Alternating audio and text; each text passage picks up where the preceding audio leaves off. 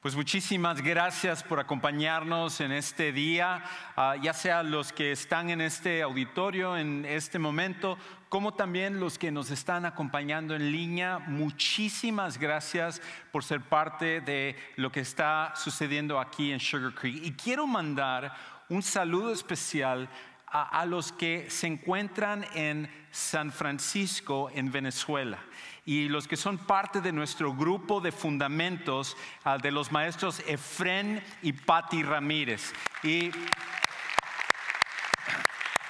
la razón por la cual saco a relucir eso es porque Patti ayer compartía con nosotros un video y unas fotografías de este grupo de conexión de nuestra iglesia que se encuentra en Venezuela, todos ellos con las camisetas de Sugar Creek y con su libro de fundamentos que ellos habían recibido. Y cuando vi esas fotos y ese video, me llenó de tanta emoción y tanto orgullo ver que Dios está haciendo cosas hasta Venezuela a través de nuestra iglesia. Les mandamos todo nuestro cariño. Estamos orando por ustedes para que la situación en Venezuela y, y como también en varias partes Dios pueda moverse y hacer algo increíble a través de eso.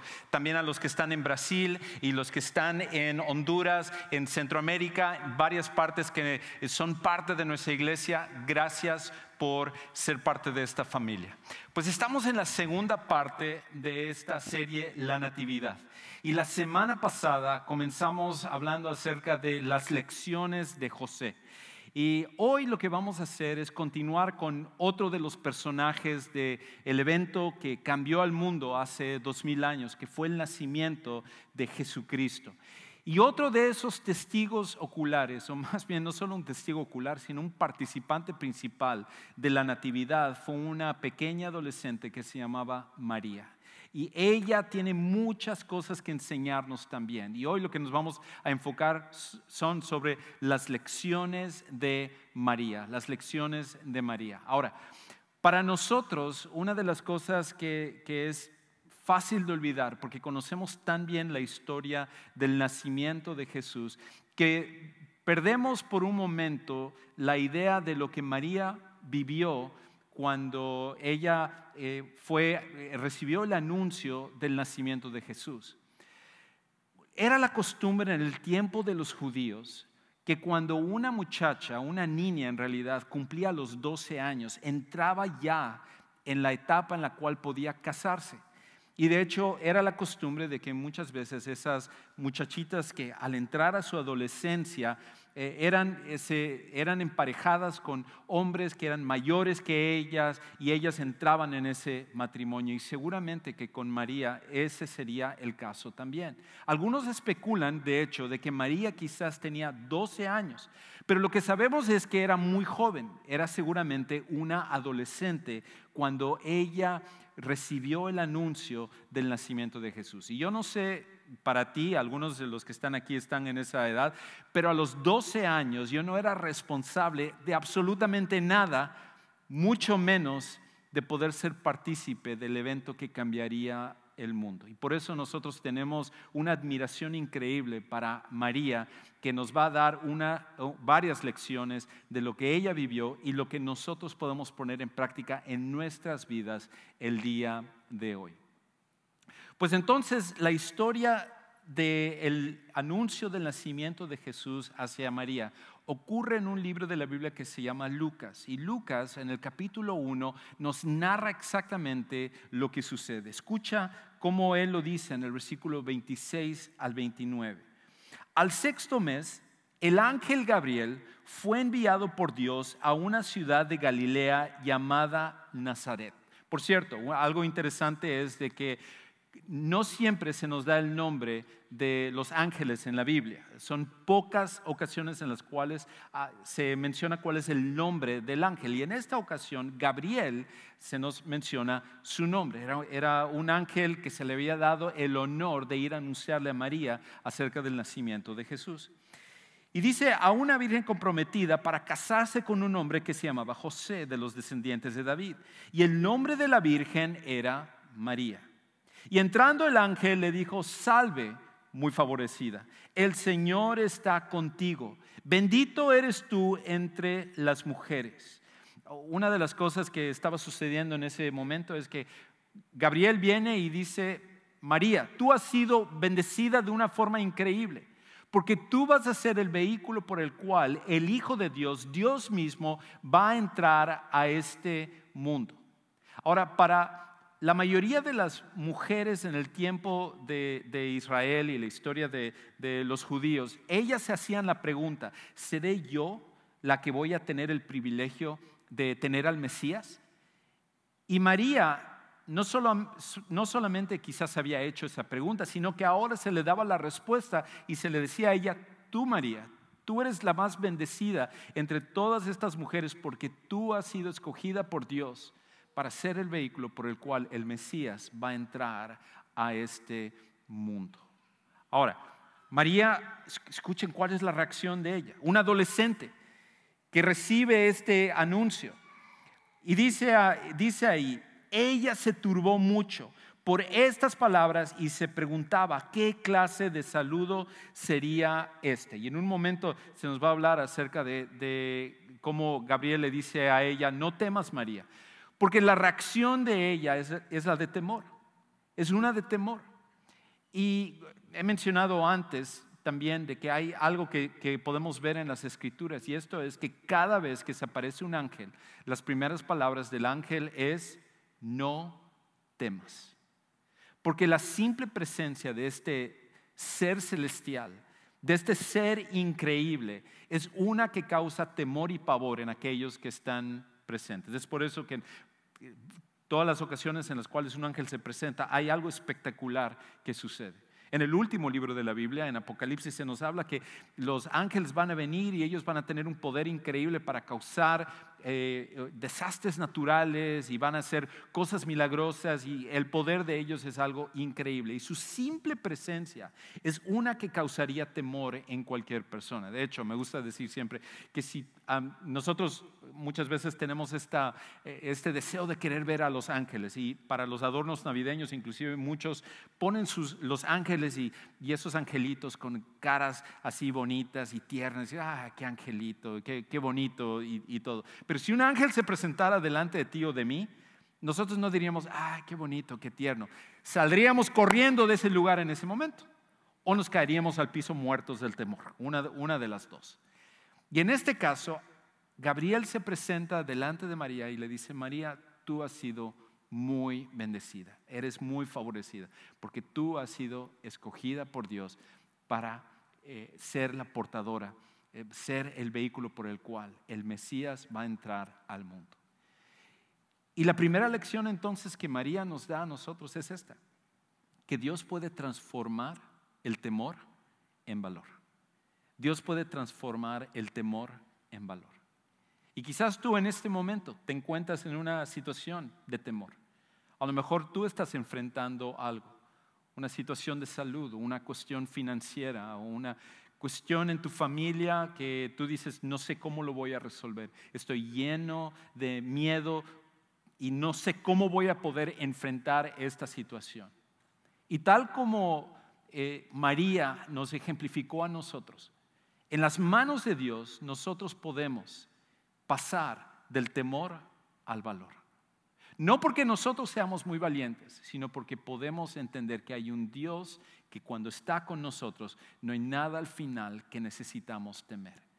Esta adolescente que no sabía cómo enfrentar esta situación pasa del temor al valor porque ella puede ver a un Dios que está en control de todas las cosas.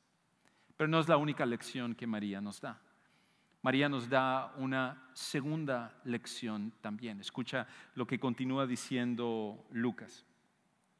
Y el ángel le dijo en el versículo 30, no temas, María, otra vez. Puedes tener valor, María. No tienes que tener temor porque Dios está contigo. Porque has hallado gracia delante de Dios. Concebirás en tu seno y darás a luz un hijo y le pondrás por nombre Jesús, el Señor salva, es lo que significa.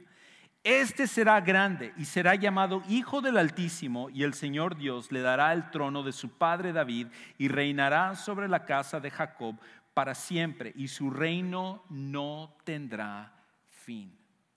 Le estaba diciendo a María que algo extraordinario estaba a punto de pasar. Y lo extraordinario era esto, que Dios siendo el creador de todas las cosas, el, que no está bajo el tiempo, no tiene principio, no tiene fin, no tiene límites, Él es un Dios que puede hacer todas las cosas. Él había escogido venir y hacerse un ser humano sin dejar de ser Dios, algo extraordinario. Y para que ello pudiera pasar, era necesario que Él tuviera que nacer de una mujer, porque aunque Él tenía ya su naturaleza divina, su naturaleza como Dios, era necesario que Él también adquiriera la naturaleza como ser humano, que Él pudiera ser Dios y que pudiera ser hombre. Y esto era importante porque para que Él pudiera ser el puente por el cual nosotros lleguemos al Padre, era necesario que Él fuera tanto Dios como fuera tanto hombre. Es por eso que un ángel no puede ser el mediador para que nosotros lleguemos a Dios. Es por eso que un ser humano no puede ser el mediador para que nosotros podamos llegar hasta Dios. Es por eso que nosotros mismos no podemos llegar hasta Dios, porque es necesario que la persona que sea el mediador, la persona que sea el puente para que lleguemos a Dios, tiene que ser tanto Dios como tiene que ser hombre. Y para ello Jesús tenía que nacer de una mujer. Pero si Jesús hubiera nacido de un hombre y una mujer, entonces Él tendría simplemente la naturaleza humana tal como nosotros lo tenemos. Pero en este caso, al nacer solo de María, él, continuaba con su naturaleza divina y ahora Él adquiría también la naturaleza humana para ser el único Dios hombre. Una labor, una cosa extraordinaria que va más allá de lo que nosotros podemos imaginar. Pero para que esto pudiera darse, Dios tenía que escoger a una persona, a una persona ordinaria. Y en este caso, María era el vehículo por el cual esto iba a suceder. Ahora, algunos de los que están acá o algunos de los que están viendo dirán, oye, ¿cómo te atreves a llamar a María ordinaria? Y como dije, María es una mujer admirable, es una mujer que nosotros podemos ver su ejemplo y necesitamos seguirle. Ella es un gran ejemplo de fe.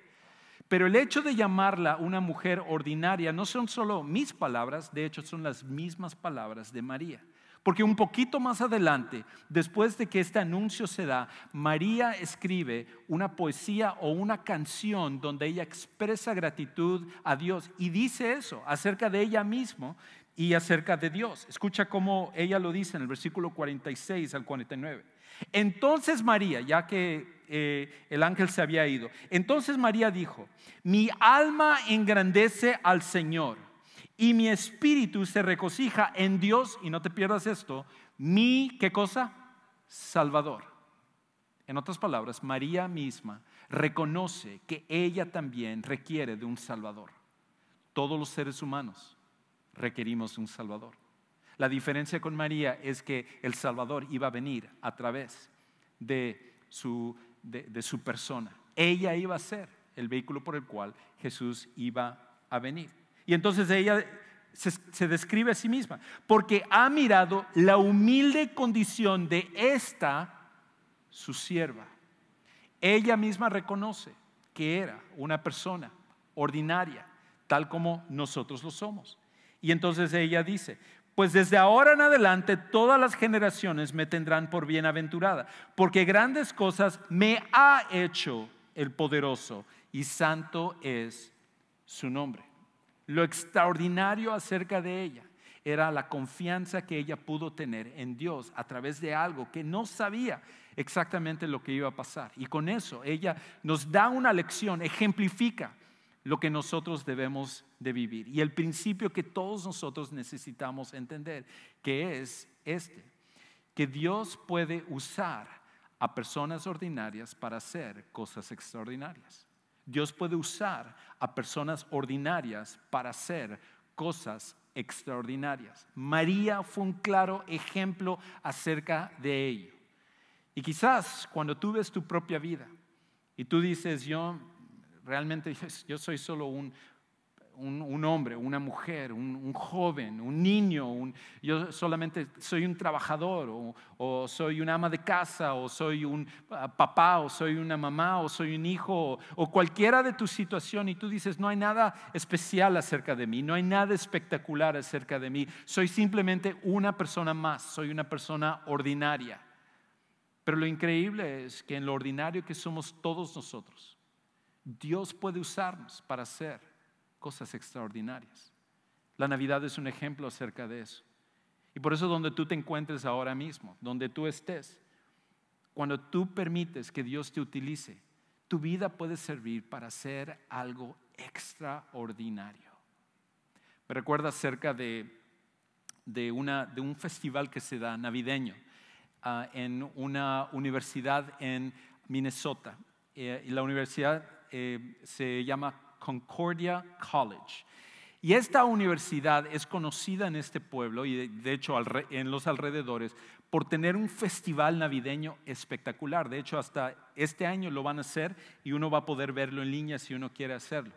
Y en Concordia College lo que hacen es que traen una orquesta de cientos de músicos y preparan todo un gran concierto y con, luces, con, con, mucha decoración y es algo donde cientos, sino miles de personas vienen a ver y ellos tienen varias presentaciones. Pero una de las cosas más increíbles acerca de esta presentación es el mural que ellos usan en la parte de atrás. Un mural eh, que es increíblemente grande. 100 pies de largo y 30 pies de alto. Pero la parte más increíble acerca del mural no es solamente su tamaño, sino la manera como lo hacen. Porque de hecho, desde el verano, como en mes de junio y julio, hay un artista que dibuja todo lo que va a ir en el mural. Y una vez que él termina de dibujar todo lo que está en el mural, pide que vengan personas a ayudar a pintar. Y cualquier persona lo puede hacer. No importa quién seas, puede ser un niño, puede ser un adulto, puede ser ah, una persona que nunca ha estudiado pintura en su vida, que no sabe ni siquiera distinguir entre los diferentes tipos de colores. No importa quién seas, una persona ordinaria puedes venir y ayudar a pintar. Lo único que se te pide es que tú pintes en el número que te piden y solamente con un color. Te van a dar el color y tú pintas ahí en un pedacito de ese gran mural. De hecho, aquí hay una foto de uno de los murales, este es el del 2013. Ve qué hermoso es este mural. Y cuando finalmente es la, presentación, entonces viene la gente y yo me imagino que la gente está viendo el mural y dice, hey, mira, ¿Ves esa esquinita que está ahí hacia el fondo? Mira, sí, sí, sí, a ver, ponte los lentes, mira, mira, ahí, ahí, ¿ves ese pedacito? Yo la pinté, yo pinté eso. Cada uno contribuyó con su parte, pero hay un artista, hay una persona que diseña todo y es el que conjunta que todos esos colores, cada una de las partes de las personas ordinarias, traigan ese mural para que ese mural se vea tan espectacular. Yo creo que Dios es lo que hace lo mismo con nosotros. Somos personas ordinarias. Pero en el mural de la historia de Dios, Él permite que nosotros seamos usados por Él para traer un pedacito de la historia de Dios. Y cuando nosotros cumplimos con nuestra pequeña parte, al final el mural es tan hermoso que muestra a Jesús y la hermosura que Él es. No importa quién seas, no importa dónde estés, aunque te consideres una persona de no mucho valor o lo que sea, una persona ordinaria en las manos de un Dios increíble puede hacer cosas extraordinarias. Y María en la Navidad nos mostró exactamente eso. Una tercera y última lección que María nos enseña a, nosotros es esto, que Dios puede hacer posible lo imposible. Dios puede hacer posible lo imposible. Lo increíble acerca de la Navidad es el hecho de que Dios se hizo un ser humano y la manera en la cual Él, vino a este mundo. Escucha cómo María, cuando, cuando escucha el anuncio del, del, ángel, todavía ella no, no termina de entender lo que Gabriel le dice. Versículo 34. Entonces María dijo al ángel, ¿cómo será esto? Puesto que soy virgen. En otras palabras, para que nazca un bebé tiene que haber una intimidad, tiene que haber dos personas que tengan intimidad. Yo jamás he conocido a un hombre. Es más, estoy comprometida con José y no hay manera en la cual yo pueda estar embarazada. El ángel le respondió, el Espíritu Santo vendrá sobre ti y el poder del Altísimo te cubrirá con su sombra. En otras palabras, María, no te preocupes. Si Dios pudo hacer el universo, Él va a poder hacer esto también. No hay nada que sea demasiado grande para Dios. No hay nada que al final Dios no pueda hacer. Dios, para Dios no existe la palabra imposible, porque Dios puede hacer todas las cosas. Y entonces le dice, ah, por eso el niño que nacerá será llamado Hijo de Dios. Tu parienta Elizabeth en su vejez también ha concebido un hijo y este es el sexto mes para ella, lo que, la que llamaban estéril. Una de las cosas es de que eh, el ángel Gabriel había anunciado a Elizabeth y a, su, esposo de que ellos también tendrían un hijo.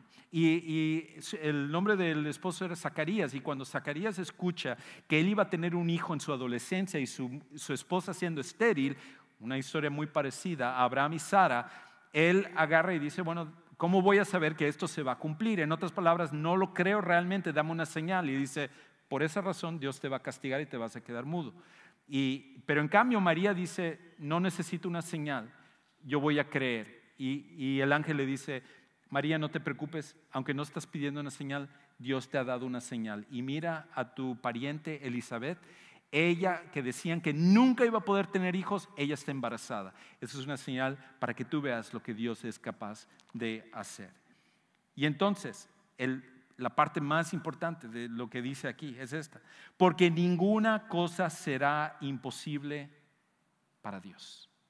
Ninguna cosa será imposible para Dios. Quizás tú estás enfrentando una situación ahorita donde sientes que lo que estás pasando nadie lo va a poder resolver. Tú no lo puedes resolver, no importa quién esté contigo, se puede resolver. Y tú estás pensando, esta es una situación imposible. Es imposible para los seres humanos, pero para Dios nada es imposible. Y María demostró que cuando nosotros confiamos en Dios, Él puede tomar la situación más austera, increíble, deprimente y poder hacer algo que parecía imposible y hacerlo posible.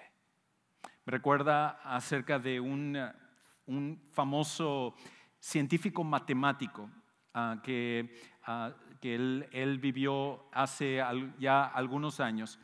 Y este hombre que se llamaba George Danzig, ah, de hecho aquí hay una foto de él, este George Danzig, él cuando estaba estudiando su, su doctorado, llegó una, a una clase y, y, el maestro que le enseñaba era un una eminencia súper conocido en toda la Universidad de California en Berkeley, donde él estaba haciendo su doctorado y, era una, persona muy reconocida. Entonces, él llegó a la clase, llegó tarde. Y él no se, no se había percatado que antes de que él llegara, el, el maestro que enseñaba la clase estaba dando dos ejemplos acerca de problemas matemáticos que no se podían resolver.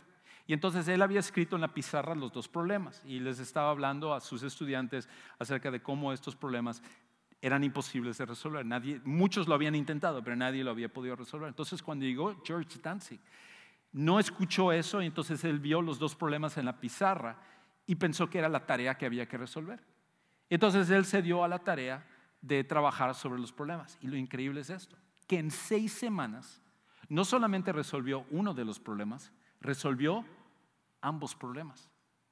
Y entonces, Él agarró y entregó su tarea y todo y de repente al día siguiente que lo entregó vino el profesor a golpear ahí en su dormitorio y abrió la puerta y le dijo, vengo a hablar contigo con respecto a los dos problemas. Y él dijo, perdón profesor, yo sé que lo entregué tarde, pero es que me costó más trabajo de lo normal. Le dijo, no, no, no estás entendiendo. Tú resolviste estos dos problemas que nadie había podido resolver. Era imposible resolver estos dos problemas. Y él luego cuenta de que si si él hubiera estado al principio de la clase y hubiera escuchado que su profesor dijo, estos dos problemas son imposibles de resolver, que probablemente ni hubiera intentado trabajar sobre los problemas. Y creo que eso es lo que sucede con Dios. Creo que cuando nosotros traemos nuestros problemas a Dios y decimos, Dios, esto es imposible de resolver. Uno más grande que George Danzig dice, no, no, dámelo, dámelo. Porque yo puedo hacer posible lo que es imposible. La Navidad es una muestra de ello.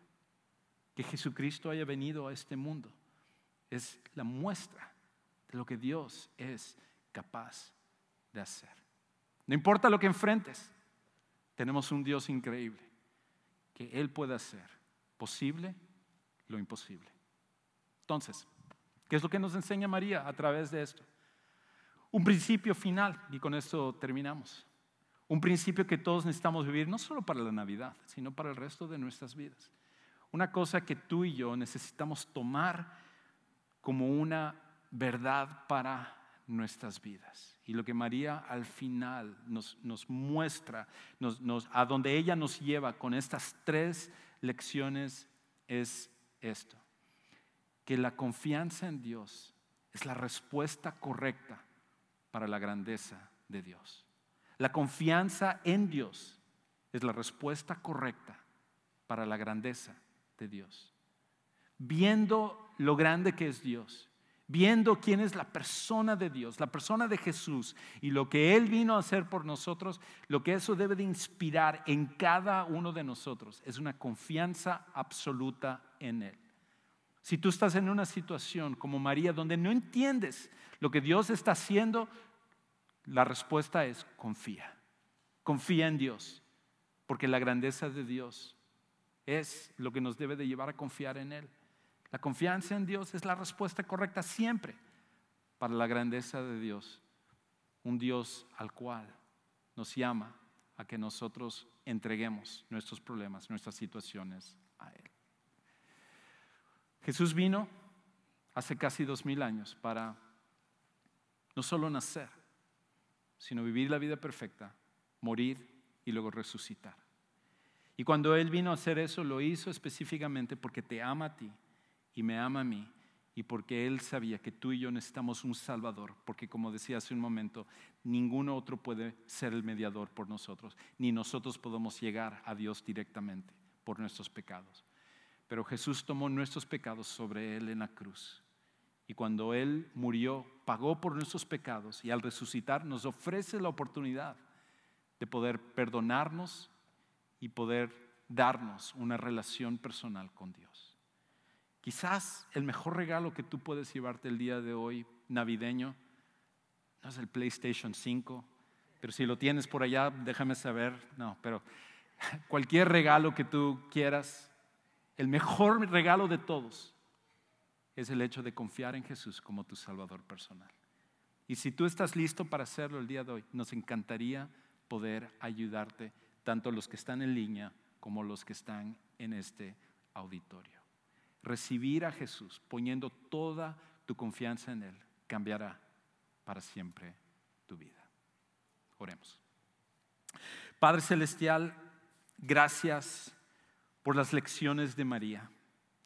Gracias por esta adolescente increíble, admirable, que aunque era una jovencita ordinaria, su confianza en ti era extraordinaria. Y ella puso toda su fe en lo que tú habías dicho. Ayúdanos a nosotros a seguir ese ejemplo y poder también ser personas que hasta en medio de las tormentas de la vida y los problemas confiemos plenamente en ti, sabiendo que tú estás en control de todas las cosas. Ayúdanos a tener confianza como una muestra o una respuesta a tu grandeza. Te alabamos, te bendecimos y oramos todas estas cosas en el gran nombre de nuestro Salvador Jesús. Amén.